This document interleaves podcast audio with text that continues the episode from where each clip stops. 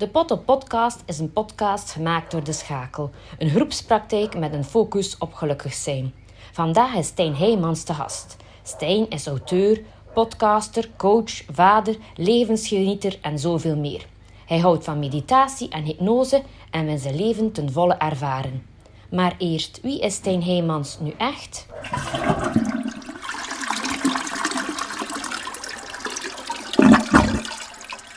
Wel, dat is, dat is, je bent niet de eerste die mij die vraag stelt. Gelukkig tegenwoordig. Vroeger kon ik heel gemakkelijk antwoorden met gewoon te zeggen: Dit is wat ik professioneel doe. Ik heb mezelf wat geschoold om te gaan zeggen: Wat zijn mijn interesses? Wie ben ik nu echt? Dus ik ben een levensgenieter. Ik, heb, uh, ik ben vader, ik ben ook uh, man, want ik heb, ik heb een vrouw en ik ben hè, van geslacht ook man. Ik reis ongelooflijk graag, ga heel graag op avontuur en ben echt uh, helemaal fan van de zee. En dat is ook waarom dat wij dicht bij de zee wonen. Mhm. En het liefst van al dan nog bij een warme zee, want ik heb gemerkt dat gewoon het water toch niet echt zo... Het is vooral water in combinatie met hitte. Ja. dus Zweden is zo'n is een heel mooi land, maar daar is de zee wat fris bijvoorbeeld. Dus ik ben iemand die van avontuur houdt, heel graag buiten is. En eigenlijk een, een best rustig bestaan heeft. Ja. En ik denk, en ik heb heel veel, heel veel passies, heel veel hobby's. Ik golf, ik, ik surf, ik mountainbike, ik mediteer, ik speel heel graag met mijn dochter. Dus dat zijn allemaal wat, eh, wat passies en wie ik echt ben. dus je hebt dat je zoektocht wat, wat verfijnd van wat, wat ligt er bij mij. Ja, ik ben inderdaad, ik denk dat ik eh, 27 jaar was, dat ik wat meer ben gaan afvragen van oké, wie ben ik nu echt? Ik, heb, ik, ik heb al tot op dat moment wel A, B, C, D, E gedaan. Was dat vanuit een eigen interesse of was dat eerder vanuit een verwachting eh, die mij opgelegd is of die ik gezien heb of impliciet heb overgenomen van een maatschappij die rondom speelt? Dus ik, ik denk dat ik wel al een, eh, een bepaalde zoektocht heb, eh, heb achterna gegaan. Ja. Ja, nee, mooi. Want uiteindelijk ben ik ook een beetje bij, bij jou en jullie uitgekomen. Want elke dag vakantie, eh, hoe zalig zou het Ja. kunnen zijn? Je vrouw Eva en jezelf hebben zo er echt wel een website van gemaakt. En ik vroeg me af, wat, wat betekent dat allemaal voor jullie? Eh, Wel, wel, het, het leuke aan elke dag vakantie of het concept is dat iedereen die de, de zin, hè, het- de brand hoort en dan de slagzin is, want het leven is te kort om af te tellen naar het weekend. Iedereen hoort die en iedereen gaat het eigenlijk direct voor zichzelf gaan invullen. Dus als je die vraag aan mij stelt, ga ik anders antwoorden dan ik die vraag aan jou zou, zou stellen. En voor ons betekent elke dag vakantie eigenlijk op elk moment in het leven, in de dag, dat is misschien dan een beetje te, te nauw gaan, eh, gaan samenvatten, kunnen kiezen waar dat je mee bezig bent. Dus op elk moment bewust kunnen kiezen, oké, vandaag wil ik misschien werken, ehm, morgen schijnt de zon en dan ga ik liever op het strand zitten. Ik ben misschien deze plek om te wonen beu, dus ik heb de vrijheid om naar het buitenland te verhuizen of naar een ander huis te gaan. Of al dat. Dus voor ons is elke, en voor mij, want ik spreek een beetje voor ons, omdat wij natuurlijk als gezin heel gelijkaardige doelen en interesses hebben, ehm, is, is dat echt wel gewoon een bepaalde vrijheid in het leven. En, en elke dag vakantiegevoel dat het niet moet, Ja, dat eigenlijk. ja. Dat we eigenlijk niet vanuit je gedachtengang, je beperk, de beperking van in onze gedachtengang meenemen om de volgende dag in te vullen. Exact. Ja, en dat je, die keuzevrijheid, dat is, dat is zoiets. Hè. Wij zijn allebei zelfstandigen en wij proberen, hè, zullen, zullen er waarschijnlijk nog op over komen, hè, van wat is werk en moet dat en heb je daar zin in of niet. We proberen het gewoon zo leuk mogelijk te maken. Dat je echt wel kan zeggen, kijk, vandaag schijnt de zon, maar ik wil ook echt werken vandaag. Maar als het morgen de zon schijnt en ik voel het meer om te gaan, te, gaan, te gaan naar de strand te gaan of met onze dochter te gaan spelen, dat we ook die keuze kunnen maken om ons werk misschien een dagje uit te stellen of een week later eh, te gaan doen bijvoorbeeld. Dus dat is voor ons echt elke dag vakantie. Het klinkt heel eenvoudig, maar ik denk dat niet iedereen dat zo snel kan. Of, of zeg je van, iedereen kan er in oefenen en scholen om dat, die Ehm, mindset mee te nemen. De, dat is een hele moeilijke vraag. Ik denk, het, is inderdaad, het vraagt inderdaad oefening. En anderzijds eh, denk ik wel dat iedereen het kan aanleren. Dus hè, heb je die mindset van nature uit, ik denk dat je die mindset kan aanleren en dat je dan uiteindelijk die vrijheid kan gaan ervaren, in zo dat ik hem nu omschreef. Maar ik denk eigenlijk ook wel dat iedereen het al op zich al, al in zich heeft. Een elke dag vakantie idee van hoe dat het eruit ziet. Want wat ik nu vertel is ook heel vrij. Wij hebben geen werkgever. Eh, wij zijn volledig op onszelf gericht, waar ook bepaalde verantwoordelijkheden en zorgen mee komen. hè. Soms kan ik ook wel eens dagdromen. En ik denk van, goh, hoe eenvoudig zou het wel niet zijn als ik gewoon naar het werk moet gaan. Hè, waar de zon schijnt en ze zeggen, nee, je moet op 9 uur op je bureau zitten en aan het eind van de maand krijg je dat betaald. Soms ziet dat er voor mij ook heel comfortabel uit. Maar dat is dan niet echt mijn pad.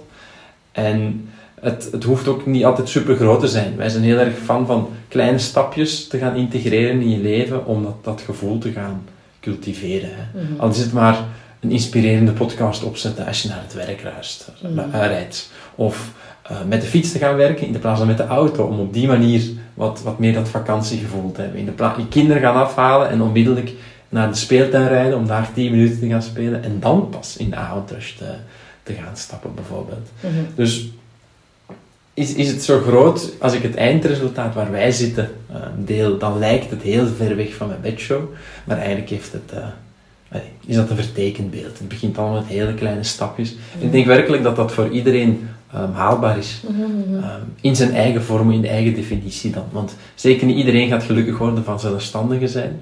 He, wij zitten hier nu ook maar in het midden van de dag en jij hebt tijd en ik heb tijd. Ja. Wat echt heel erg leuk en, en wonderbaarlijk is. Maar niet iedereen um, houdt van die vrijheid. Nee, nee, nee. Dus... dus ik denk dat echt heel veel mensen zijn die ook gewoon zeggen: Ik ben super gelukkig van mijn 9-to-5 job. Maar misschien zou ik daarnaast wel wat graag meer flexibiliteit hebben. Of misschien wil ik wel wat extra vakantiedagen of niet. Mm -hmm. Dus ik denk eigenlijk dat dat toch een beetje voor iedereen haalbaar is. Ja, ik denk, zoals ik het nu hoor ook, ja, het is inderdaad zeer persoonlijk en specifiek. Ja. En het hoeft niet groot te zijn, nee. als het maar het gevoel wat uh, kan nee, triggeren. Wat, wat wij een beetje, wat, wat het, wat het um, misleidend misschien maakt, is dat het leven waar wij voor kiezen, dat dat gewoon een, een bepaalde utopie is waar de wereld vandaag veel belang aan hecht. Dat mm. ziet er gewoon goed uit op Instagram. Mm. en, en dat klinkt heel flitsend en dat is nu toevallig een leven dat bij ons heel erg hard past. Maar um, het hoeft niet te misleidend te zijn dat dat het leven is dat bij iedereen zou passen. Hè. Mm. Veel van huis veranderen, veel van locatie veranderen, heel veel reizen. Dat, dat zal iedereen wel willen het eerste jaar, maar om dan echt te zeggen, dit is nu mijn leven, dan denk je dat er heel veel gaan afhaken, ja, ja. eigenlijk. Mm -hmm. um, het is wat, ik heb, hè, we hebben elke dag vakantie, ik, ik heb jouw vraag al een beetje ingekeken, dus sorry om ze hè, een beetje door elkaar te gaan doen. Um, we hebben elke dag vakantie, je hebt ikzelf, Stijn, en je hebt dan mijn vrouw Eva. Mhm. We hebben twee onze eigen zaak en dan samen hebben wij elke dag vakantie. Mhm. En ik heb persoonlijk ook een boek geschreven, een paar uh, maanden geleden. En daarin had ik dus onderzoek gedaan. En het leuke, en jij gaat het waarschijnlijk wel weten, is dus dat ze zeggen als, als je geluk 100% is, dat je uh, 40% van je geluk bepaald wordt van waar je afkomt, 10% door wat je overkomt. En dat is een heel belangrijk, want 10% is echt bijzonder weinig. Mhm. En 50% is die mindset. Mhm. Dus daarom, als je mij net zegt, is dat voor iedereen haalbaar, mogelijk, uh, dit klinkt heel groots, dan denk ik echt wel dat die 50% van je eigen mindset, dat, uh, dat je die kan oefenen en dat je zou vers kunnen verschieten hoe haalbaar het wel is. Ja.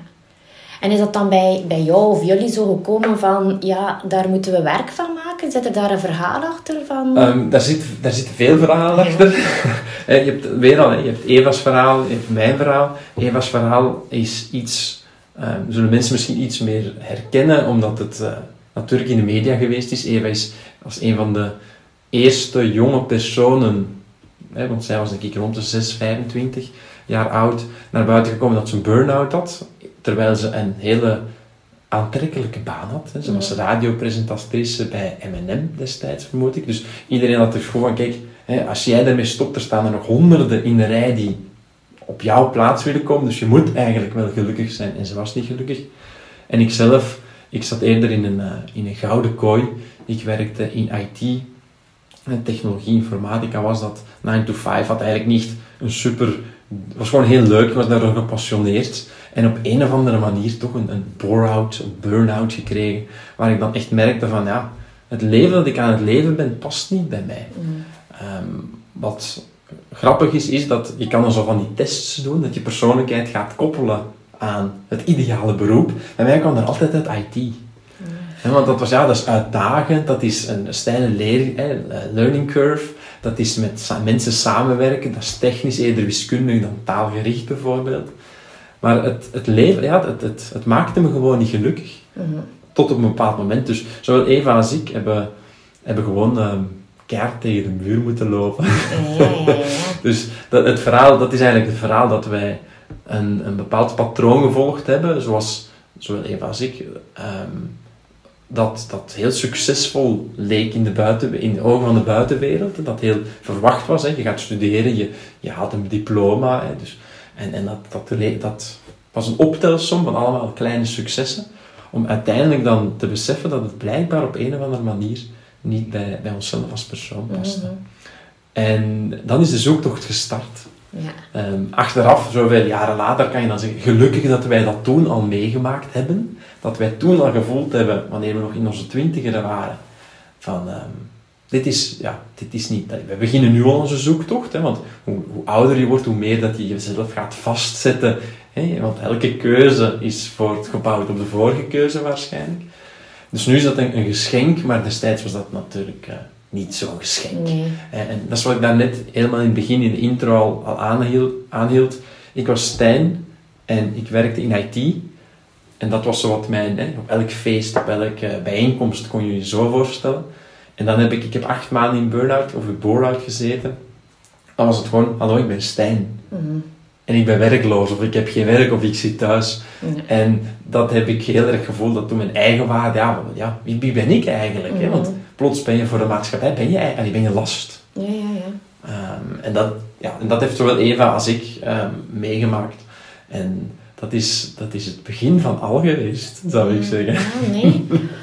Maar ja, inderdaad, zoals hij zegt, het is, het is een, een, een dubbeltje op zijn kant. Het is, het, is een, het is een cadeau, maar inderdaad, niemand zal zeggen van maak het mee ja. om, om, het traject te kunnen lopen. Ja, het is, weet je, Eva gaf ooit een, een lezing en dat was proficiat met je burn-out. En dat vind ik dat het heel goed uh, samenvat. Het is echt zo, als wij horen iemand zit in burn-out, dan denken wij ergens in onszelf van yes. Mhm. Dat is heel goed voor jou dat je in burn-out zit. Je kan daar eigenlijk zelf niet heel veel aan doen. Het, het, het, ehm, het is geen bewuste keuze of zo. Maar we weten vaak wel dat als je er dan door worstelt en je gaat op zoek, dat de uitkomst vaak wel, een tot een leuker leven leidt dan mm -hmm. voordien. Um, maar ja, dat. Nee, nee. Maar ehm, natuurlijk, uh, ik voel wel dat niet altijd inderdaad maatschappij geaccepteerd is momenteel om, om er de tijd voor te nemen. En dat maakt het dan moeilijk, omdat ik denk van, we zouden allemaal toch wel wat meer tijd mogen krijgen als dan zoiets op ons pad komt, om het wel goed te doen. Zo. Om het, absoluut. Om het, zo erg, om het zo beknopt mogelijk te houden. Dat je daar geen vijf jaar mee opgezadeld zit, maar dat je, zoals in mijn geval, dat je daar na een jaar, ik, zeg, ik ga niet zeggen vanaf bent, want je blijft wel altijd een beetje in een zoektocht en, en dat, dat is bij mij, stopt dat nooit. Mhm. Ehm, maar na, die, na dat jaar is, is wel de grootste switch geweest. Mhm. Ehm, is ook heel moeilijk, want ik spreek over even rekenen. Het gaat toch zeven jaar geleden of zo zijn. Het is wel leuk om te zien dat er de laatste zeven jaar al zoveel veranderd is. Uh, als ik dan spreek over dat Eva een van de eerste bekendere mensen was die daarmee naar buiten kwam, dat, dat, is, dat is nu bijna ondenkbaar dat dat nog minder dan tien jaar geleden is. Mm Wij maken nu een podcast over dit onderwerp. Toen was dat gewoon, wat is dat eigenlijk, een burn-out? Ja. is dat, dat, toen was dat gelijk aan aanstelleritis, hè, dat je gewoon deed alsof er iets aan de hand was, maar die gewoon lang thuis willen zitten. Dus ik, ik denk wel dat het de juiste richting op gaat, dat mensen meer en meer die vragen gaan stellen van oké, word ik hier gelukkig aan van? Kan ik het... En dat ook wel heel, heel veel mensen beginnen fysiek te, te sputteren. Hè. Het mm. lichaam begint gewoon nee te zeggen. Dus ook Eva heeft dat voor dat ik heb dat ook voor. Ik kon denk 200 meter pijnvrij wandelen, zat aan pijnstillers, had slaapmedicatie, om het al... En eigenlijk, dat is niet echt normaal. Uh, maar ja, dat wordt gewoon voorgeschreven voor de dokter. En ik denk wel dat dokters nu tegenwoordig ietsje sneller gaan zeggen van, oh, misschien heb je eens te gaan, te gaan kijken naar uw werk, misschien heb je eens te gaan onderzoeken of uw relatie um, nog, nog is wat, wat je denkt dat het is. Mm maar dat, dat vind ik ook wel belangrijk, dat zo burn-out, het is niet altijd per se op werk gericht. Het is gewoon het leven dat mhm. op een of andere manier niet 100% meer bij u past. Um, ik, ik, begeleid zelf mensen ook en soms is het wel zo dat, dat mensen gewoon exact hetzelfde blijven doen wat ze aan het doen waren, puur werkgerelateerd, maar gewoon een andere blik hebben of een ander plan van aanpak hebben. Mhm. En ik denk wel dat dat heel, heel waardevol is dat we daar nu al heel anders naartoe kijken dan, uh, dan, dan die zeven of, of tien jaar geleden. Mhm. Natuurlijk, jij zit in je eigen praktijk, dus jij, jij hebt nog iets meer voeling misschien met, met mensen die heel hard in het systeem zitten. En ja, er is nog heel veel werk aan de winkel. Waarschijnlijk. Ja, ja en ik denk gewoon natuurlijk omdat je, zeker als je op werk bent, ja, moet je wettig afwezig zijn. En dat is wel vaak dat je voelt, ook bij de artsen, van je krijgt soms twee weken en dat is dan soms stress verhogen, omdat je precies in twee weken resultaat moet hebben. En dat maakt soms, denk ik, dat het traject ook wat langer duurt, omdat iedere keer ze niet te volle erin kunnen stappen, omdat ze denken van, oei, ik moet dan en dan denk ik dat de angst heel veel verlammend is in plaats van productief. Of, of... Ja. Ik heb eigenlijk zelf heel veel geluk gehad met mijn werkgever. Ik heb die kleine shout-out te doen. Ik werkte voor de Kronos Groep. Dat is uh, een van de grotere IT-firma's in de Benelux. En die... Um, ik ben daar ook bij hun in begeleiding gegaan bijvoorbeeld. Zij hebben coaches binnenshuis en ik ben daarin terecht gestapt. En zij hebben echt gewoon gezegd, kijk, um, we hebben liever dat je terugkomt om te beslissen, we gaan ervoor dan dat je maar half terugkomt. En wij ondersteunen in je zoekproces. En wanneer dat jij beseft van, kijk, dit is niet de richting waar ik naar uit wil, dan is het helemaal prima voor ons. Mhm. En we hebben veel liever dat je die zoektocht nu even uitzoekt en dat je dan met een ja of een nee kan terugkomen. Mhm. En ik besef elk, allee, jaar na jaar pas, en zeker met verhalen zoals nu, hoe waardevol dat dat geweest was. Hè. En mijn projectmanager, Kurt heet die man, ehm, dat, is, dat is bijna ondenkbaar om, om, om om nu, allee, dat is bijna, ja, dat is, dat is van ongelooflijke waarde geweest dat die mij zoveel ruimte gaf. Want ik weet dat die, die wil dan elke twee weken of elke maand zo eens inchecken. En ik dacht echt, oh jee, wat moet ik die vertellen? Zo, ja, wat is de vooruitgang? Ja, niks. ik heb gewoon ja, veel nagedacht. Ik ben nog niet tot een oplossing gekomen. Ik weet het allemaal nog niet, want mijn therapeut kan maar één keer om de twee weken. En ja, zoveel hebben we nog niet besproken. Ehm, maar inderdaad, er komt, er, ja, je wilt er ook uit. Mhm. Dus het is zeker geen fijne, fijne, fijne plek om in te vertoeven. En ik weet helaas ook niet per se wat de oplossing is. Hè? Want ik snap wel dat, dat artsen eerder gaan zeggen, kijk, twee weken een maand blijf thuis. Terwijl het vaak dan uitmondt naar, naar zes maanden, naar twaalf maanden misschien.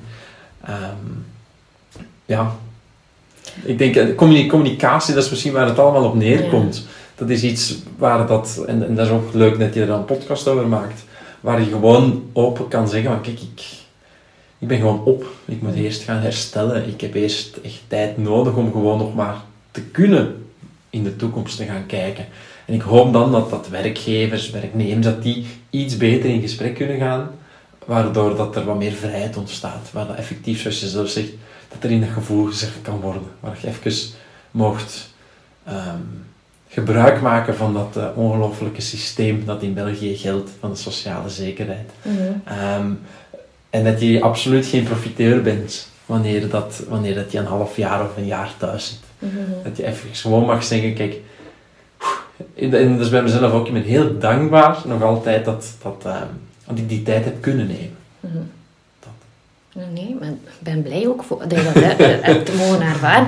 Want ik hoor ook gezegd van, hey, het stukje Stijn dan, je mhm. begeleidt mensen. Is dat dan vooral voor mensen die, die in de zoektocht in het leven willen en begeleid worden?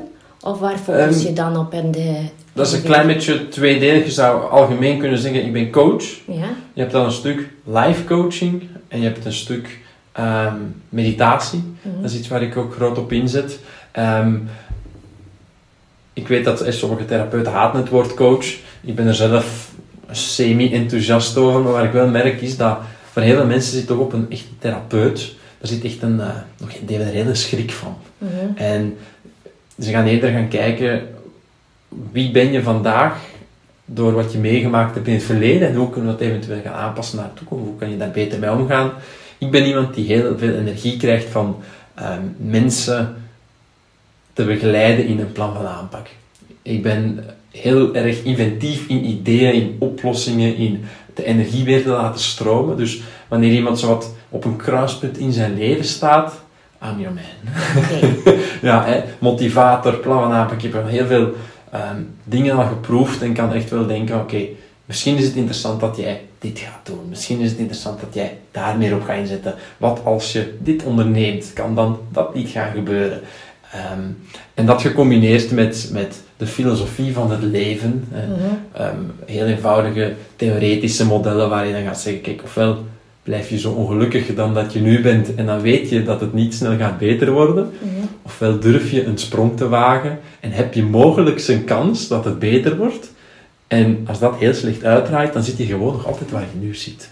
Ehm, van die dingen. Hè. Ehm, dus daar zit ik dan op in. Dus dat is, dat is life coaching en ik ben ook iemand die, eh, biohacking, dat is eh, het optimaliseren van je menselijke lichaam. Dus ik ben zelf constant op zoek naar de meest toepasselijke manieren en methodologieën die de grootste impact hebben op je leven, zonder dat je daar echt um, hemel en aarde voor hebt te verschuiven. Ja. Um, en ik merk dat ik daar vroeger in mijn IT-job en nu in wat ik dan vandaag doe, ook heel erg goed gewoon in ben om gewoon heel veel informatie die in de wereld beschikbaar is, te zien en te verwerken, om dan gewoon heel tastbaar en heel um, toegankelijk te maken. En die beschikbaar te stellen voor mensen die, de, die het nodig hebben. Mhm. Ik heb bijvoorbeeld een meditatietraject. Ah ja, oké. Um, waar mensen niet alleen gewoon bij mij komen om, om, om te zeggen, hey, hallo, wij gaan 10 minuten samen mediteren. Nee, dat is volledig online, maar ik stuur je een meditatiehoofdband toe, waar dat dan je hersengolven in kaart gebracht worden. En dat jij eigenlijk kan inzicht krijgen van, ben ik het nu goed aan het doen, het mediteren of niet? Um, en, en dat is, dat is super raar, want meditatie is eigenlijk allemaal, draait allemaal om wat loslaten. Mhm. En wat wij gaan doen is dan het net weer wat meer gaan controleren. Maar ik merk dat gewoon heel veel mensen dat, dat net de boost geven om te kunnen loslaten. Mhm. En dat is een beetje waar, waar, waar mijn kracht ligt om gewoon te gaan kijken. En meditatie, wat heb je daarvoor nodig? Een beetje het tastbare. Je hebt motivatie nodig, informatie nodig en je hebt ehm, ondersteuning nodig. Je kan mij gedurende een maand, dat is dan een maand, je kan mij 24-7 bereiken via een bepaalde chat-app waar je met de groep in zit. Je krijgt de meditatiehoofdband die dat tastbaar gaat maken en effectief kan zien van, ah, ik ben echt aan het mediteren. Wanneer ik dit intern doe, dan blijkbaar heeft dat toch effect op mijn hersenpan. Hè. Als ik die ademhaling start of als ik even afgedwaald raak of dus of zo. Er zijn webinars waar je informatie in krijgt. En ik ben even vergeten wat het andere puntje was. ik was het aan het aftellen op mijn vingers, maar ik weet niet wat het Ah, nee, was. maar ja, ik ben al helemaal aan de indruk, want uiteindelijk is het wel een heel mooi concept dat je dan aanbiedt, want ik denk dat Vind het dat ook... weer- Ja, want het is ook vaak die ondersteuning om, om verandering. Ik denk, vaak hebben we soms een, een, Ja. een buddy nodig, zeg Ja. ik vaak in therapie, om een keer iets te Ja. doen veranderen. En dan ben je ergens wel ja, de buddy of de, de vriend die je bij Ja. de hand neemt om, om de start te nemen. Ja, ja, een een ander woord zou je kunnen gebruiken als firestarter. Mhm. Weet je, als je voor een grote tocht staat, heb je gewoon heel veel mensen die, die bevriezen. Die gewoon denken van, oh my gosh, wat een tocht heb ik aan te vangen. Mhm. En die eigenlijk gewoon vergeten dat het de start van een hele lange en uitdagende wandeltocht gewoon naar een AS Adventure gaan en schoenen kopen is. Mhm. En vanaf je naar AS Adventure bent, je hebt schoenen gekocht. Ik ben niet gesponsord door AS Adventure, maar ik ga er gewoon heel graag. Ja. Eh, als ze dit horen. Contacteer me. Eh, maar als je, als je daar bent, dan staat daar iemand die misschien al tien wandeltochten heeft aangevat. En dan gaat die zeggen, na je schoenen, weet je, gaat ook eens bij de tenten kijken. Of die gaat zeggen, ik ben zelf eens gaan, gaan, eh, gaan hiken ooit in, de Himala in het Himalaya-gebergte in eh, Nepal. Ehm, die heeft niet gezegd van, ja, ga een tent kopen, want, kopen, want je kan daar in van die hutjes slapen. Ja, en gewoon met één kleine actie wist ik duizend dingen meer. Mhm. En dat vind ik zo interessant aan Firestarter zijn, aan iemand zijn die zoveel informatie en zoveel experimenten zichzelf dan heeft aangedaan of, of gegund, zullen we het Mhm. zo noemen, eh, om die kennis over te dragen en het gewoon zo toegankelijk mogelijk te maken. Mhm. Want als iemand dus die grote tocht gaat wandelen, wie durft er nu niet naar de AS Adventure te stappen? Ja, ja, ja. De- Maar, je moet, maar ik zeg nu AS Adventure, terwijl eigenlijk is dat al voorkennis. Mhm. Wanneer, wanneer het over meditatie gaat, of het gaat over mindfulness, of het gaat over yoga, dan is die zoektocht voor heel veel mensen abstracter. Mhm. En als ik dan kan zeggen, kijk, wat jij volgens mij nodig hebt is yin yoga, of misschien past ashtanga yoga meer bij jou. Ehm stilte meditatie is misschien te uitdagend, probeer misschien een keertje ehm, een begeleide meditatie, of misschien moeten we het naar hypnose gaan vormen. Dat is super waardevolle informatie voor mensen die eigenlijk bij mij gewoon parate kennis is. Ja, want ik denk dat, dat daar veel mensen op vastlopen, omdat er fictief wel een aanbod is, Ja. maar dat ze eigenlijk niet altijd weten van, Ja. van waar is het. Want ik heb ooit een keer yoga gevolgd en dat was helemaal niet goed. En ik heb heel lang dat nooit meer opnieuw Yes. gedaan, omdat ik dacht, ik heb yoga gedaan, dat was niets Ja. voor mij. Ja. Totdat ik effectief dan met iemand in gesprek ben geweest, die zei van, ja, ik denk dat je gewoon de verkeerde Ah. yoga gevolgd hebt. Maar dat was niet bij me opgekomen, omdat ik dacht van, ik zet nu die stap. Dus ik heb het gedaan. Afgevinkt, niet Iets voor van- mij. Voilà. En dat is wel spijtig. Dat is super spijtig. En, en dat is gewoon het ding. Dan merk je dat, die, dat de figuurlijke bal van het leven gewoon gaat stagneren. Dan staat die stil. En eigenlijk zou die altijd zachtjes in beweging zijn. En je hebt zo het mooie, eh, een mooie eh, metafoor van de natuur en het leven. In de natuur kan niks, niks staan stil. Een plant is of aan het groeien of aan het afsterven. Die is nooit elk moment hetzelfde. En als wij mensen overweldigd worden door het leven, dan staan we stil. Wat eigenlijk bijna impliciet betekent dat we achteruit gaan. Ik moet dat niet te hard zeggen, hè, want dat is ook weer niet... allee, soms mag je stilstaan en mag je gewoon even het allemaal de boel de boel laten.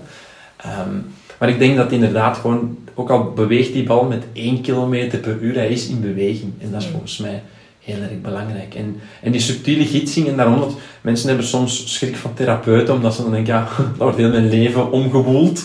Ehm, ik vind dat bij, bij coaches of ehm, workshops of al dat, dat dat zo van die hele toegankelijke dingen zijn, die gewoon een ander plan van aanpak hebben. Ehm, wat jij doet of wat ik doe, is hetzelfde en totaal anders. Het is mensen helpen, maar waar jij eerder effectief de nodige kennis hebt om trauma's te achterhalen, om te gaan kijken hoe, hoe, hoe gedragingen zich van waar dat die oorsprong hebben, ga ik eerder gaan motiveren, ah, heel hands-on, heel concreet gaan, eh, gaan werken. Ja, en dat is wat ik ook geloof, dat eh, ieder mens een andere vorm Ja. nodig heeft en dat het ook goed is dat het, dat het er is. Ja, Nu, ik zag het er inderdaad ook op je, je website, dat je ook groepstrajecten aanbiedt. Ik denk Klopt. dat dat ook niet iedereen is. En, en ik was er wel wat door geboeid van Hm. waarom die insteek van effectief ook mensen samen te zetten in zo'n groepstrajecten. Ehm, dat, is- dat is een beetje gelaagd, dat antwoord, omdat natuurlijk, als je verandering wilt, dan heb je daar een bepaalde investering in te doen. Dat is en met tijd, en met geld, en met commitment, en met durf, en al die eh, facetten. En een groepstraject is eigenlijk, ja, dus soms... mm, weet je, het is sowieso toegankelijker qua, qua kostprijs, omdat je natuurlijk met meer mensen éénzelfde cursus kunt, kunt gaan aanvatten. Ehm, dat zorgt er ook voor dat het iets minder gericht aan één persoon is. Maar dat maakt ook wel dat je bevoelt van ik ben, daar, ik ben niet helemaal alleen in mijn zoektocht. En die erkenning en die, hè, de, het vinden van je peers of van je gelijke stemden is echt wel ook heel erg krachtig. Dat je, je denkt, als je in burn-out gaat, dan denk je, ja, ben hier de enige op aarde dat dit voor heeft. Tot je dan eens naar ehm, een workshop meditatie gaat en beseft, ah, nee, maar zijn er nog eh, heel veel anderen Ja. die eigenlijk meer rust in hun hoofd willen, bijvoorbeeld. Dus groepstrajecten is, is een manier om het veel toegankelijker te maken, om eigenlijk ook heel veel kennis te bundelen in een heel concreet iets, zonder dat het dan echt één op één op jouw situatie, echt zo super specifiek op uw situatie is. Ehm, dus het is iets dat, dat ik heel... eh, Dus, weet je, het is zoals dat wij, wij organiseren ook retraites, Ja. hè, van die... ehm, ja, moet ik dat zeggen? Vakanties, waar dat geen vakanties zijn, maar eigenlijk hè, zelfontwikkelingsweken. ja, je, je kan dat ook helemaal alleen doen, maar natuurlijk dan heb je iemand ter beschikbaar die 24-7 bij jou available is en dan zit daar ook maar alleen in alle kennis die gedeeld wordt. En dat is soms gewoon veel leuker met, eh, met groep. Vind ik. Antwoord dat eh, Nee, vraag? ja, het is super, ja, zeker. meditatietrek is ook zo, hè. meditatietrek is ook in groep. Ja. Je, je doet dat dan wel van thuis uit. Ehm, want dat is daar een van de dingen. Meditatie in een yoga shala is dat waanzinnig eenvoudig. Want je durft toch niet weg te stappen wanneer de gong nog niet gegaan is. Want ik denk, ja, iedereen gaat me zien wegstappen. Thuis is dat veel eenvoudiger. Ehm, maar je bent toch weer geconnecteerd met andere mensen. En die andere mensen die, die delen waarschijnlijk dat ze het ook moeilijk hebben. En dat creëert een verbondenheid en dat, eh, dat werkt. Ja, maar ik denk, het is daarmee dat ik het ook vraag, is dat ik, ik ver- vermoed dat we soms wel te weinig nog verbinding hebben met anderen. En dat dat ook wel daar maakt dat er soms meer problemen zijn, omdat we niet echt meer Ja, ja, voeling hebben ja, dat, hoe dat het met een ander kan zijn. En dan versterken die trajecten het wel absoluut. voor, eh voor effectief. Gewoon ook allemaal om, om hoop te creëren. Dat je echt wel hoop krijgt van, hè, hoop doet leven. Om te voelen van, ah, er zijn nog mensen die op zoek zijn. Want als je gewoon op Instagram kijkt of je kijkt naar al je collega's op het werk, het lijkt altijd dat iedereen het leven voor elkaar heeft. Mhm. Zeker. Tot je begint door te vragen en dan merk je dat toch heel weinig mensen het leven echt helemaal voor elkaar hebben, dat iedereen zoekende is. En in groepstrajecten voel je die vibe gewoon en, en ben je gewoon echt blij dat je merkt van, oh, amai, die zoekt, die zoekt ook, hè, die is zo succesvol, laten we zeggen op professioneel, of nee, laten we anders zeggen, op privégebied. Die heeft een prachtige vrouw, prachtige kinderen, prachtig weet ik veel wat allemaal. En die heeft misschien een miljoenenbedrijf en toch is hij niet gelukkig. Mhm. En soms kan dat, kan dat een geruststelling geven, want je, je slecht durven voelen is, is niet iedereen gegund. Nee, nee, nee, nee, nee. Nu, je zegt inderdaad, eh, jullie organiseren retretes. Mag iedereen daarop inschrijven? Of eh, is er toch een kleine voorwaarde van? Eigenlijk niet, nee. Nee, oké. Eigenlijk niet. Wat, wat, voorwaarden zou er zijn? Eh, ik weet het niet, ja. Van zin, Stijn. maar, maar, en, en dat is het stukje... Kijk, het allerliefst... ehm, en, en dat meen ik eigenlijk echt als ik dat zeg, en dat is een hele grote oefening voor mezelf. Allerliefst zou ik alles wat ik doe gratis doen. Ja. Ehm, dan ligt de verwachting niet te hoog, dan ligt de druk niet te hoog, dan kan, is het toegankelijk voor iedereen. Want ik zelf ben ook iemand die, die als iemand een gratis e-book of zo ter, ter beschikking stelt, of er is een gratis programma van een week. Ik ben echt iemand, ehm, Eva noemt mij soms de koning van de disciplines. Hmm. Ik, ehm, ik kan er echt voor gaan en ik hou mij super gedisciplineerd aan, aan, aan dat. Hè. Ik ben nu Spaans aan het leren. Mhm. Ik zit aan dag 125 van de streak, dus dat betekent dat je elke dag minstens 5 minuten met die app gedaan hebt. Ik heb een meditatie-app die ik eh, als timertje gebruik, die teller af en toe gebruik ik, maar die, ik heb die een bepaalde periode effectief altijd die app gebruikt. Die staat op denk ik 530, wat betekent dat ik 530 dagen achtereenvolgens altijd die app. Hè. Dus ik ben super gedisciplineerd. En, het, en ik denk altijd dat heel de wereld dat is, Mhm, maar dat in praktijk blijkt dat niet. mhm. En dan merk je gewoon dat, dat geld, hele mensen echt daar, wordt daar ongelukkig van als dat weggaat en je wordt gelukkig als dat tot u komt. Mhm. En verandering of investeren in iets zelf is effectief van jezelf ook een bepaald drukmiddel, een bepaald stok achter de deur gehalte. Dus als je bij ons meekomt op, op retraite en je komt aan en je hebt al geen zin, eh, dat betekent dat ze te goedkoop is eigenlijk. Ja, ja oké. Dus in, in de dingen, en dat is ook, weet je, je wil, je wil energie en plezier halen van, van, van de dingen die je doet als werk. En ja, het is niet leuk om met een groep te werken die er geen zin in heeft. Ja. Dus het is ergens op zoek gaan naar, naar een gouden balans tussen. Dit is de instapprijs, dan merken we dat dat nog toegankelijk genoeg is voor mensen, wie onze doelgroep is, dat ze toch de investering moeten maken dat enkel diegenen die echt zin hebben, mee gaan komen. Mhm. Want diegenen die denken, oh, ik heb er eigenlijk al geen zin in, ja, dan betaalt je geen duizenden euro's voor, eh, voor mee te komen. Hè. Mhm. Ehm, en en, en dat, gaat, dat hoeft niet duizend euro's, dat kan ook 100 euro zijn voor een therapiesessie. Niet, allee, met 100 euro kun je heel veel leuke dingen doen. Ja, ja. En als je dan die 100 euro afgeeft om over iets te babbelen waar je geen zin in hebt. dan dat is dat is, dat is wat tegenstrijdig. Dus je- eigenlijk mag gewoon iedereen meekomen. Je hebt ook geen, geen voorkennis Ja, of ervaring nodig. Ehm, hè, dat, is, dat is een grapje dat wij vaak gebruiken thuis. Dat, we hebben ooit een, een yogastudio gehad in Mechelen, had eh, Eva Studio Stil. Dan dachten mensen zo, ja, maar ik ben helemaal niet lenig, dus ja, ik kan niet naar de yoga komen. Maar dat is hetzelfde als zeggen, ik, ehm, ik ben ziek, dus ik kan niet naar de dokter. En nee, het is net omdat je niet lenig bent dat je naar de yoga gaat. Het is net omdat je wilt groeien dat je op een, op een retraite gaat. Het is omdat je ehm, persoonlijke inzichten wilt krijgen dat je op therapiesessies gaat. Het is omdat je ehm, geen stilte in je hoofd hebt dat je stilte gaat opzoeken in meditatie bijvoorbeeld. Ja. Dus er is eigenlijk geen enkele ehm, pre prerequisite, maar wat is dat eh, in, in het Nederlands? Geen enkele Voorwaarden. voorwaarde. Ja. Dat, ja. Ja. Goed om te horen. Ja, wanneer is de volgende die nu georganiseerd wordt? Voor een klein beetje reclame. Ehm, wij doen er eentje in oktober. In oktober gaat er een retraite door, dat is in de buurt van Malaga. Dat is dan nog in Spanje. Dus dan, Spaans tegen dan zal je dan al wat meer eh, Spaans.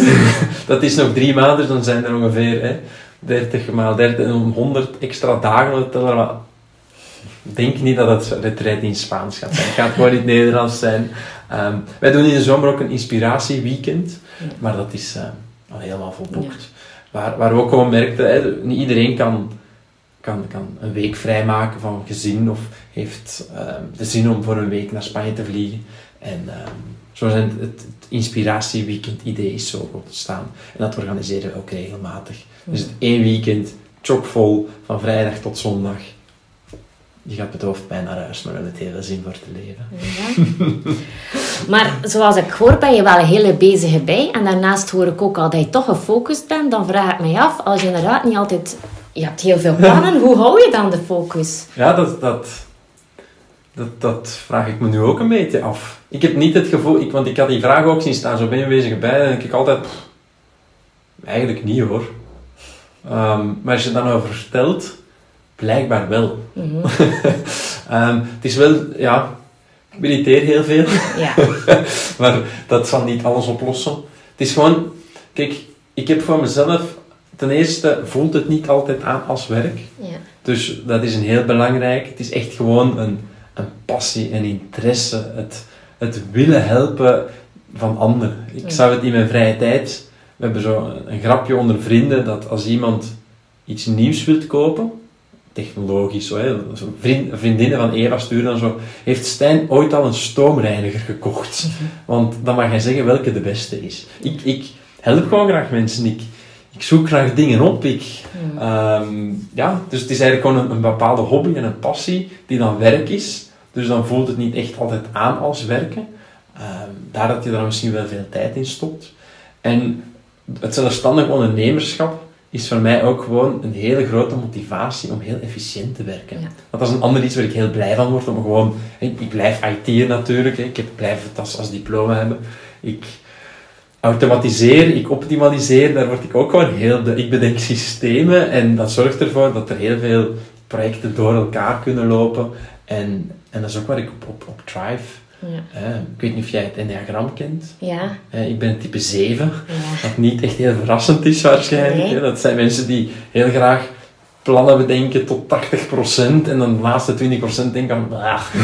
saai. En dan weer op, verder gaan naar het volgende. En dat is gewoon wat, wat ik ook heb. Ik, ik kan soms wel verlangen naar het idee dat ik een jaar lang weet wat er aankomen zal. En tegelijkertijd weet ik echt na 10 minuten te zoeken op stepstone.be, weet ik al van nee. Allee, dat gaan we niet doen. Dat, dat, gaat, dat gaat niet eens lukken. Ja. Dat, ik zou er echt niet gelukkig van worden. Dus er zijn effectief heel veel kleine projecten die een, een bepaalde tijdsinvestering nodig hebben, maar dat is altijd uh, projectmatig. Dat is dus een paar weken dit, een paar weken dat, of één dag is dat met tien verschillende projecten. Um, voor, allee, um, moet daar dan aandacht aan gaan. En dat is het, uh, het, het multi-source income zo heet dat dan. vele kleine beetjes maken één, één, één groot iets. En dat is ook weer een andere interesse over dan passief geld verdienen en al dat. En dan denk je in het begin van, amai, als je een investering doet en dan komt gewoon automatisch geld in, hoe cool is dat wel niet? Maar achteraf besef ik van, ja, dat bestaat eigenlijk niet. Mhm. je, je hebt altijd wel een minimale tijdsinvestering te doen, maar ik merk wel dat ik energie krijg van ergens tijd in te stoppen en dan kan dat project op zich bestaan, en uh, in plaats van gewoon echt elke dag uh, uurtje factuurtje te werken. Dat is waar ik dan energie van krijg. En dat impliceert ook dat je heel veel dingen links moet laten liggen. Mhm. En dat vind ik belangrijk altijd om aan te kaarten. Dat we denken dat de kiezen voor de utopie, hè, want wie wil dat nu niet, hè, mhm. ehm, dat dat het meest vanzelfsprekend is, maar dat is het vaak niet. Mhm. dat, dat betekent impliciet dat je, dat je ook kiest voor een heel andere hoop ja, side effects. Mhm. dat, je, dat je kiest voor niet-zekerheid. Dat je kiest voor um, uitdagingen. Hè. Als, als niemand tegen mij zegt, het is tijd om achter een computer te gaan zitten, dan ga ik niet achter een computer zitten. Dus als het lang mooi weer is, dan, dan, dan komt er gewoon ook heel veel minder geld binnen. Ja. Zo, zo, zo, simpel is het. Ja, ja, nee, maar mensen denken van, ah ja, maar ja, het is mooi weer en zit weer niet achter zo'n computer. Ja, de machine zal wel hetzelfde blijven doen. Ja, nee, dat is niet. Ehm, of, of we gaan op een retraite, ja, dat is wel ook, dat is, dat is zeven dagen 24-7 werken. Ja. Dan ga ik niet naar huis s'avonds om vijf uur, nee, dan, dan ben ik daar ook en dan slaap ik daar ook. En, en dan moet je bijna twee of drie weken recupereren of even weer tot Mhm. jezelf kunnen komen. daarna. Dus, ehm, dus ik ben, als ik het zo vertel, dan, dan besef ik altijd wel dat ik inderdaad heel veel projecten heb, want ik heb nog maar de helft opgezomd van eh, wat, wat wij, of ik of wij dan doen. Ja. Maar ehm, Maar je Ja. discipline helpt wel soms voor de focus te houden. Absoluut, absoluut. En het, heeft ook, het, het is allemaal een beetje aan het erop starten. Wij hebben, ehm, toen wij nog met twee waren, mijn vrouw en ik, wij zijn zo complementair ook op eh, werkgebied, dat projecten echt eh, in rotvaart kunnen ontstaan. Ik ben die van de systemen, van het opzoekwerk, van het contact, het praktische. Mijn vrouw is heel creatief, kan echt heel mooie templates maken, prachtige mails uitschrijven en zo. Dus dan gaat het als een rotvaart. We hebben dan een, een dochter gekregen, twee jaar en een half geleden. En hebben we ook gewoon heel bewust de keuze gemaakt om, om fulltime parent te zijn. Mhm. Dus dan hebben wij, wij vergelijken het met de moestuin. We hebben een moestuin aangelegd. We hebben daar heel veel ehm, zooi op gezaaid. Mhm. We hebben die de laatste twee jaar en een half, drie jaar ehm, daarvan kunnen genieten. Wij, hebben, hè, wij maken nog altijd de podcast, maar het initiële opstart waar we elke week een podcast maken, dat was een aantal jaren geleden. En nu ehm, heeft die moestuin wat nieuwe aandacht nodig. Onze dochter gaat ondertussen ook naar school, dus nu begint er ook wat meer tijd vrij te komen. En voordien ging ze niet naar eh, de onthaalmoeder of, of echt amper. We hebben vooral gereisd wij met de Mhm. kamper en we zijn altijd samen geweest. En, en dat zijn gewoon dingen, ja, dat, dat is nu vanzelfsprekend dat je terug wat meer liefde en nieuwe zaadjes moet planten in die moestuin. En dat is een beetje het proces waar we nu, eh, nu in zitten. Ah ja, oké. Nu, ik hoorde inderdaad een hele ja, helper van, van aan, eh, van Natuurreis. Is dat dan ook daaruit dat dan inderdaad je boek ontstaan is van... eh, Verander je leven in zes stappen en het delen en je informatie dat jij bezit ook, ook te willen ja, Ja. aan anderen doorgeven. Eigenlijk wel. Ja. Met een, een boek is, de, de slagzin is zo- zo'n stukje, soms kan je leven veranderen beginnen met het lezen van één boek. Ja. En ik heb zelf tot mijn 25 jaar of zo, denk ik, nooit een boek gelezen. Of misschien vijf boeken die dan verplicht waren voor school. Ehm, een paar jaar geleden heb ik dan is een ander experiment gedaan waar ik eh, 35 weken achtereenvolgens elke week één boek las. Dus het is van het een uiterst naar het andere gegaan. Het is gewoon ongelooflijk hoeveel informatie dat er in een boek zit. Hoe toegankelijk dat een boek is. Het kost je 20 euro en je krijgt gewoon alle kennis van die persoon tot een bepaald moment in, in een samenvatting. Mhm, ja. Allee, dat, kind of mind, mind-blowing vind ik dat. En ik, ik heb op een bepaald moment, maar dat is echt al jaren geleden, merkte ik gewoon, ik zit met een ei om, om zo... Ja, de dingen die ik doorstaan heb in mijn, in mijn in mijn zoekproces, in mijn, in mijn 50% waar ik mijn mindset aan kan, mijn leven kan laten gaan eh, definiëren. Ik, ik, ja, ik wil daar wel wat mee. En heb ik ooit een boek geschreven en dat was helemaal alleen en zelf in eigen... Want dit was eigenlijk een online workshop, toen dat, dat nog geen ding was. Ja. En dat was Change Your Life in Six Steps. Ja. Dat heb ik ehm, geschreven. Ik heb jaren later Eva ontmoet. Die cursus, dat was nooit echt een heel groot succes geweest. En zij zei, weet je, zou je dat niet, niet in het boek maken? Ik dacht, dat is eigenlijk wel een goed idee. Gewoon inhoud, copy-paste, boek van gemaakt, eh, ISBN-nummer aan, in eigen, uitge in eigen eh, beheer uitgebracht. En dan verkocht hij dat een beetje, hè, dan was ik gratis weggeven en al van die dingen. Tot dan plots een uitgeverij mij twee jaar geleden contacteerde en zei ik, het zou super fijn zijn als we een Nederlandstalig boek van, van jou zouden hebben. En initieel was het de bedoeling van, kijk, we gaan die basis nemen, want zo, een zes stappenplan, hoe, nee, hoe Mhm. eenvoudig is het wel niet? Mhm. Eh, we gaan dat boek vertalen en dan wordt dat leuk. Maar toen dat vertaald was, dacht ik, heel veel, ge- heel veel ehm, kansen zijn nog onbenut. Ja. En dan heb ik het gewoon helemaal opnieuw beginnen schrijven. Dus dan is het helemaal een ander... De, de basis is wel gevormd, de zes stappen zijn gebleven, maar de, ze zijn wat genuanceerder geworden, ze zijn in mijn ogen beter geworden. Ehm, en het, ja, ik vind dat dan zo waanzinnig dat je ja, met zes stappen kunt... eh, Pas op, het zijn geen gemakkelijke stappen. Nee, hè. ja. Stap 1 is, weet wat je wil. Ja. Dus, maar dan staan daar weer wat tools in ehm, die je kan gebruiken om, om te weten wat je wil. Dus ik vind, ja, ik, ik word heel blij van boeken, omdat het zo toegankelijk is. Ik hoop ook dat, dat heel mannen het boek gaan lezen. Het is bewust ook een- geen, geen super dik boek. Het heeft 175 pagina's of zo, denk ik. Ehm, daar dat, want ik heb nog een ander boek geschreven samen met Eva, dat is een elke dag vakantieboek. Daar hebben we eh, 350 pagina's. Daar hebben we 80.000 woorden moeten schrappen omdat het anders een soort van nieuwe bijbel zou geweest zijn. Dus ik heb dat boek ook heel bewust dun gehouden om het net zo toegankelijk mogelijk te maken. Ehm, ik kan echt heel lang babbelen over onderwerpen, maar sommige mensen hebben gewoon zo dat... Recht toe, recht aan. Ja, zo, en, en dat kleine opzetje nodig om dan zich verder te gaan verdiepen. Mm. En ik, ik word ook gewoon blij van stappenplannen. Mhm. Ja, zo, ja, loop een marathon in zes stappen. Dan denk je toch, oh, Dat is haalbaar. really? Ja, ja. Maar zes stappen. En dat is met het boek ook zo. Ik, ik, ik vind mensen zouden het eens moeten lezen, kunnen het dan gaan herlezen, of ze kunnen er heel lang over doen om hoofdstuk per hoofdstuk te gaan lezen.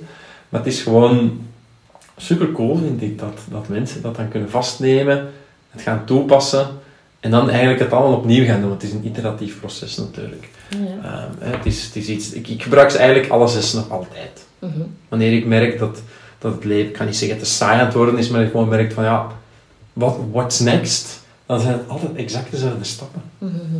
En dat Dus vind ik het, heel leuk. blijft, het blijft levenslang Ja, toepasbaar. eigenlijk wel. Dat Ja. klinkt waanzinnig, hè? Ja, ja.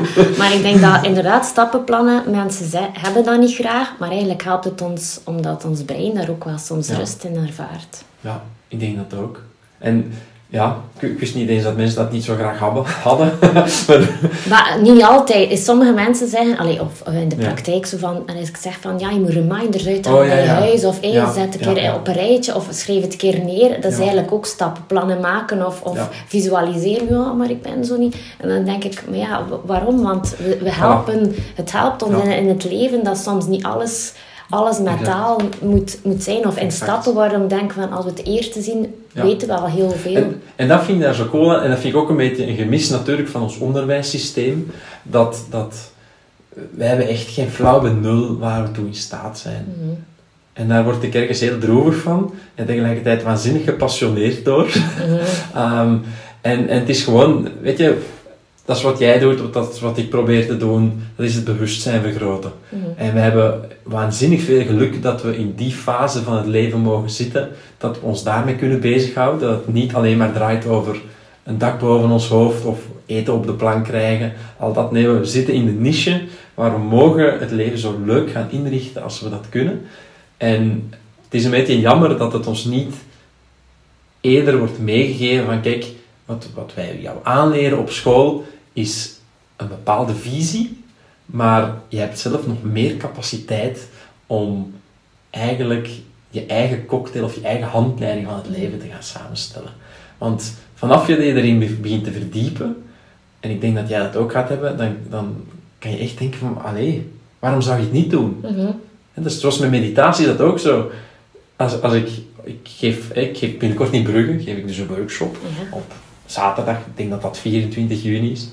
Ehm, en dan heb ik zo, zo die, die EEG-scanner mee voor dat in kaart te brengen. Ik heb dan thuis wat experimenten gedaan, waar je echt gewoon kan, kan meteen zien dat dat, allee, effect heeft op je, op je hersenen. Dat, dat MRI-scans aantonen dat het, het deel in je hersenen waar, dus, waar, waar zorgen ontstaan, dat dat lager in de grijze massa... Allee, dat is waar, dat je echt na, die, na te maken van een presentatie denk je...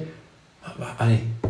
Waarom doet nu niet iedereen dit? Mhm. Dat is bijna ondenkbaar. En net zoals jij het dan zegt, waarom heeft niet iedereen op zijn spiegel de post-it plakken met te zeggen, you rock. Ja, dat is waar. Hè, eh, ik, in mijn boek staat een stuk, en is- ik heb dat nu zelf, dus dat is zelfs, dat is om 12 uur, dus nog heel even. Dan gaat waarschijnlijk mijn gsm beginnen trillen, omdat dan, dan komt er een reminder van een persoon dat ik wil zijn. Ja. Bij mij is dat de succesvolle vader, nee, succesvol ondernemer, ehm, aanwezige vader en nog eentje.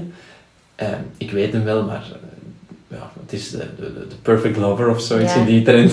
Ja. Ehm, en weet je, er is dan ook eens een onderzoek gedaan, als er staat van de, ehm, de gezonde mama bijvoorbeeld, of, of de fitte papa. Als je die reminder gewoon krijgt, want dat is dan hè, dat is een alarm op mijn gsm, daar staat er zo'n tekstje bij, en je ziet het vlak voordat je de winkel ingaat, je maakt andere keuzes. Mhm. Ja, daar geloof ik ook rotsvast in. En ik vind dat jammer dat inderdaad dat, dat nog heel weinig mensen doen. Ja, en, en voor zo, zo'n eenvoudige dingen. Hè. Ja. S ochtends 10 minuten mediteren, het verandert heel uw dag. Mhm. Doe het 30 dagen achtereenvolgens, het verandert uw leven. Mhm. En weinige mensen, en je moet niet eens in de salto kunnen. Hè. Ja. Je moet gewoon zitten en, en stil zijn. Ja. Je moet gewoon even niks doen. Ik kan niet zeggen dat dat heel eenvoudig is, maar eigenlijk ook weer wel. Ehm, maar ja, 10 minuten eh, scrollen door Instagram Reels is eenvoudig. Ja, eenvoudig. Toegankelijk, dat is waar. Nu, je zei daarnet ook van, ik hoop ook wel dat heel veel mannen mijn, mijn boek schrijven, waar je ook een e-book ge- geschreven hebt waarom mannen weer man mogen zijn. Yes. Is dat omdat je denkt van, daar zit er toch zo nog iets, een, een on, ontgonnen gebied? Daar zit een heel groot ontgonnen gebied. Ehm, dat is uiteraard ook, ik ben ervaringsdeskundige. Het is een beetje waar mijn eigen ehm, pad ook begonnen is, bij persoonlijke ontwikkeling voor mannen. Want ik zat dus in een bore-out. Ik besefte wat ik aan het doen ben, past niet meer bij mij. Ik wist dat het een andere richting moest uitgaan. En in mijn eerste stap van mijn boek staat dan, weet wat je wil. Ik had echt geen flauw idee. Echt geen flauw idee. En zo ben ik terechtgekomen bij persoonlijke ontwikkeling voor mannen. De polariteit tussen de masculine en de feminine energie binnenin éénzelfde persoon. En toen merkte ik dat ik eh, uit balans was. Dat ik eigenlijk heel weinig mannelijke energie, of masculine, ik ga het zo zeggen, want Ja. anders gaan mensen denken dat mannelijke energie, dat dat houthakken is Ja. bijvoorbeeld, of met de auto rijden, daar heeft het niks mee te maken. Ehm, dat, dat dat gewoon een stuk was dat, dat heel erg afwezig met mezelf was. Echt zo, gewoon weten wat je wilt, ehm, doelen hebben, een missie hebben, ehm, zin in leven, een aantrekkelijke levensstijl creëren. Dat zijn allemaal hele masculine eigenschappen en facetten. En ik had er echt geen flauw idee van dat dat een ding was. En ik merk dus dat de, de, de wereld is heel masculien ingericht. Hè, We, we- we willen allemaal doelen behalen. Alles is heel gestructureerd.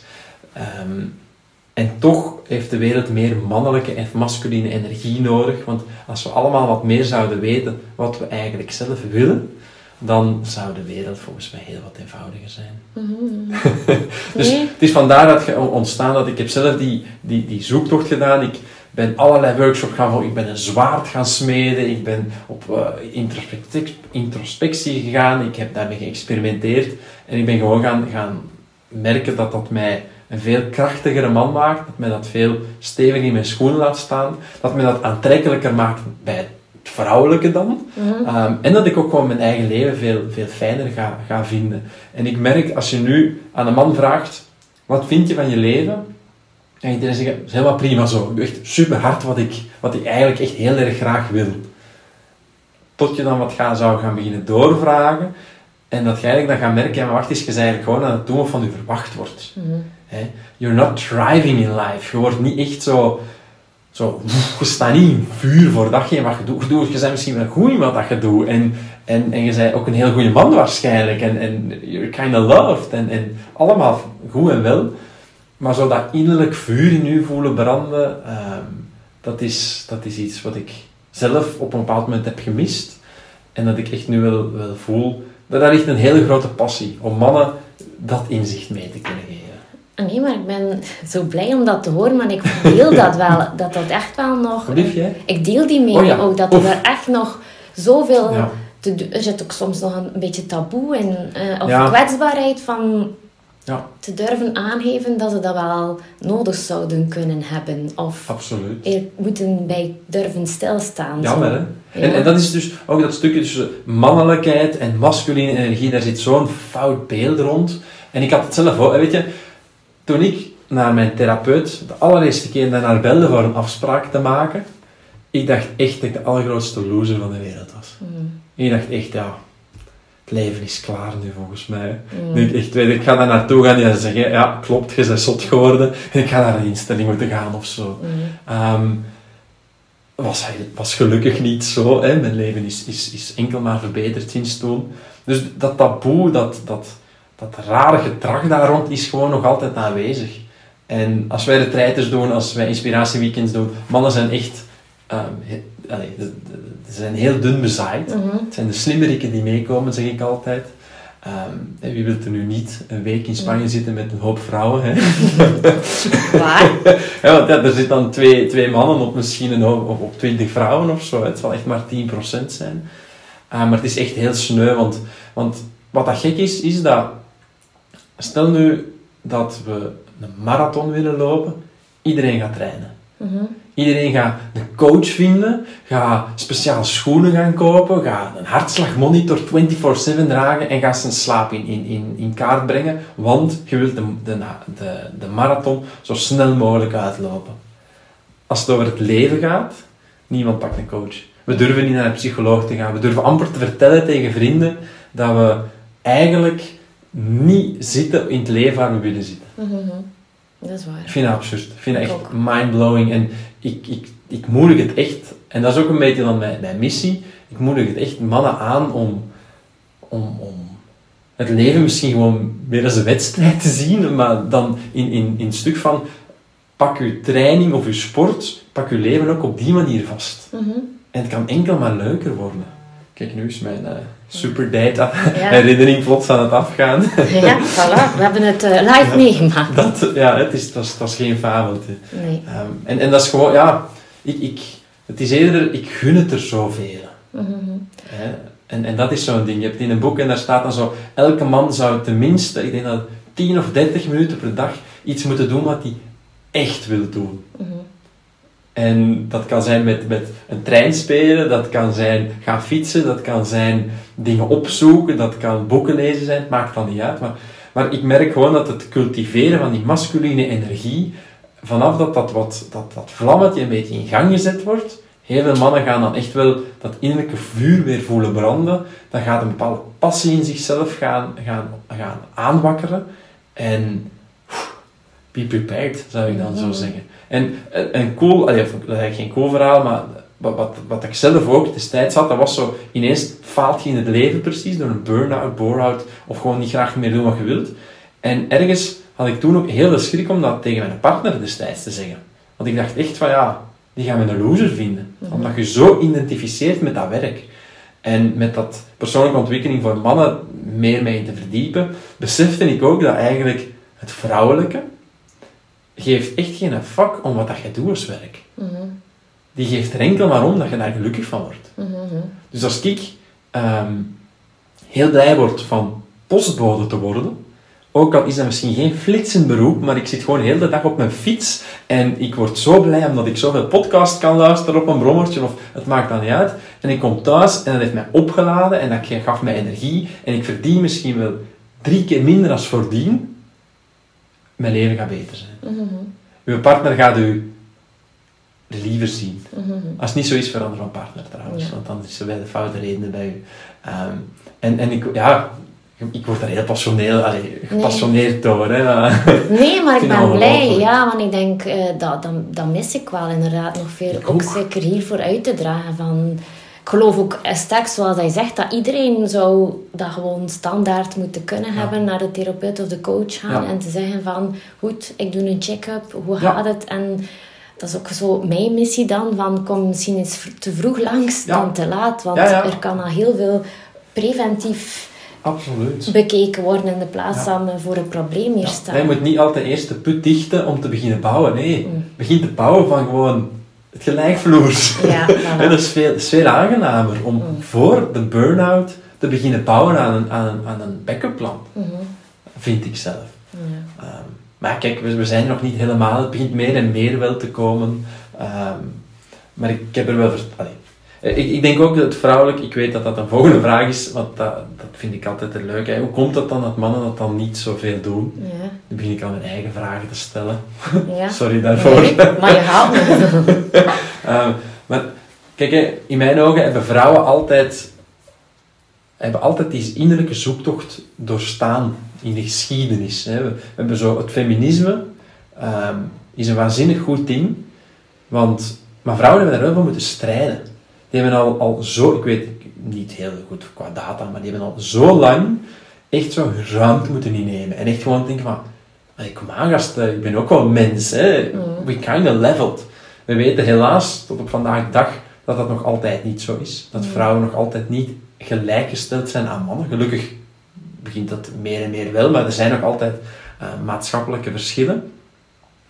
Ehm, maar vrouwen stoppen, allee, snap je, de vrouw zat on- onder de man, hè, als we dan op een, eh, een grafiek zouden zetten. Op een bepaald moment heeft het feminisme dat, hè, theoretisch, moet altijd heel voorzichtig Ja. zijn met de woorden dat ik Ja. hebben ze die gelijkgesteld.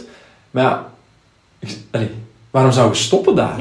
Dus een vrouw blijft zich ontwikkelen. Die is gewoon in dat proces, die is preventief van de nature uit gewoon de beste versie van zichzelf aan het zijn. En waar je nog misschien twintig jaar geleden een, een vrouw gewoon heel blij was met een macho man, die iets deed en daar veel geld mee verdiende en dan gewoon ging feesten in het weekend dan weer thuis kwam, begin je nu te merken dat heel veel van die vrouwen ehm, zeggen van ja, ik wil ook wel wat meer diepgang in mijn partner. Ik wil ook wel een echte connectie. Ik wil ook een gesprek kunnen voeren. Ik wil dat mijn man ook thrived op zijn job en gelukkig is en dat hij grote doelen en grote dromen kan hebben. Dus ik denk wel dat de vrouwelijke het mannelijke aan het uitnodigen is om of, of te uplevelen. Want natuurlijk, de man hè, in mijn verhaaltje, die heeft uh, nog nooit dat innerlijke werk moeten doen. Die was altijd al theoretisch superieur aan het vrouwelijke. Het vrouwelijke heeft het dan wel ingehaald. Um, maar nu begint het zo 15 na 12, misschien is het al half 1 te worden, waar dat gewoon heel veel vrouwen merken van ja, nee, ik, ik wil wel een, een echte man mhm. naast mij staan. Hè. En wat dat dan betekent, is effectief iemand die in zijn masculine energie zit, die met passie leeft, die een aantrekkelijke levensstijl heeft, die kan communiceren, die een beetje meer zijn gevoelens in kaart kan brengen. Mhm. Al dat. Dus um, denk ik persoonlijk dat, dat wij als man dat nog niet zo lang aan het doen zijn, dat wij gewoon een beetje in het slaapgewicht zijn met het gevoel van we're kind of settled, mhm. wat ook financieel en carrièregewijs ook is. Het is niet zo moeilijk als man om veel geld te verdienen of carrière te maken. Je moet daar niet heel hard voor vechten. Mhm. Ehm, maar het wordt natuurlijk wel, wel tijd dat het uh, wat anders gaat zijn. En heel veel mannen moeten dus nu, en dat heb ik zelf ja, jammer genoeg ook meegemaakt, heel hard tegen de muur lopen. Ja. En dan uh, komt er verandering. Ja, dan moet er verandering komen. Want ja, je, je, kan dan niet meer terug naar dat wat je aan het doen bent. Want je merkt dat het fysiek gewoon niet meer gaat. Dus dan loop je tegen de muur en dan begint de bal zacht aan het rood te gaan. En dan begint er verandering te komen. Maar dat gaat, dat gaat traag. Hè?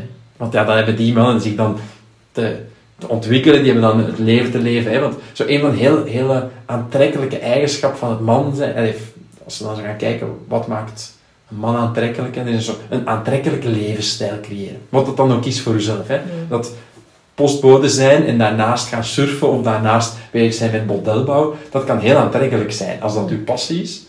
Um, maar je hebt die innerlijke zoektocht wel, wel aan te gaan. Mhm. En ja, je hebt dat te durven, ja. denk ik. En jij wil ze zeker helpen, hoor ik. Uh, ik zou dat superleuk vinden om mannen daarin te helpen, ja, mhm. absoluut. Mhm. Dat, uh, ik denk wel dat, dat ik hen daarin kan motiveren. maar het zaadje plant, dus vanaf ze tegen de muur gelopen zijn, ben I'm your guide om dan weer uh, on track te geraken. Of als je gewoon de muur al wat voor je ziet, dan is het ook wel het goede moment. Gewoon iemand die er absoluut geen zin in heeft, daar heb ik geen boodschap aan. Check. dat. Voel dat ik denk ik nog uren met jou kan praten, maar ik uh, denk dat we toch beter aan, de, aan het einde van de podcast komen. Maar wat mag ik jou toewensen voor de komende periode? Oh ja, um, je mag mij een, uh, een, een, thuis, een, een, thuis, een plek waar ik echt kan gronden. Ja. Gronding. Ja. Dat. Dan wens ik je dat van harte toe alvast. Dankjewel. Um, ik stel altijd de, um, een beetje dezelfde vraag, omdat mijn podcast De Pot Op mm heet. Dan vraag ik altijd van, waar zou je toch ook wel toch eens De Pot Op willen zeggen? Yes. Ah. Jij, hè? Ah, Jij mag De Pot Op tegen iets zeggen. Oh, tegen iets De Pot Op zeggen? Of iemand, ja. Dan laat ik vrij van jou. Dat zijn twee, dat zijn twee verschillende vragen. um, ik zou De Pot Op zeggen tegen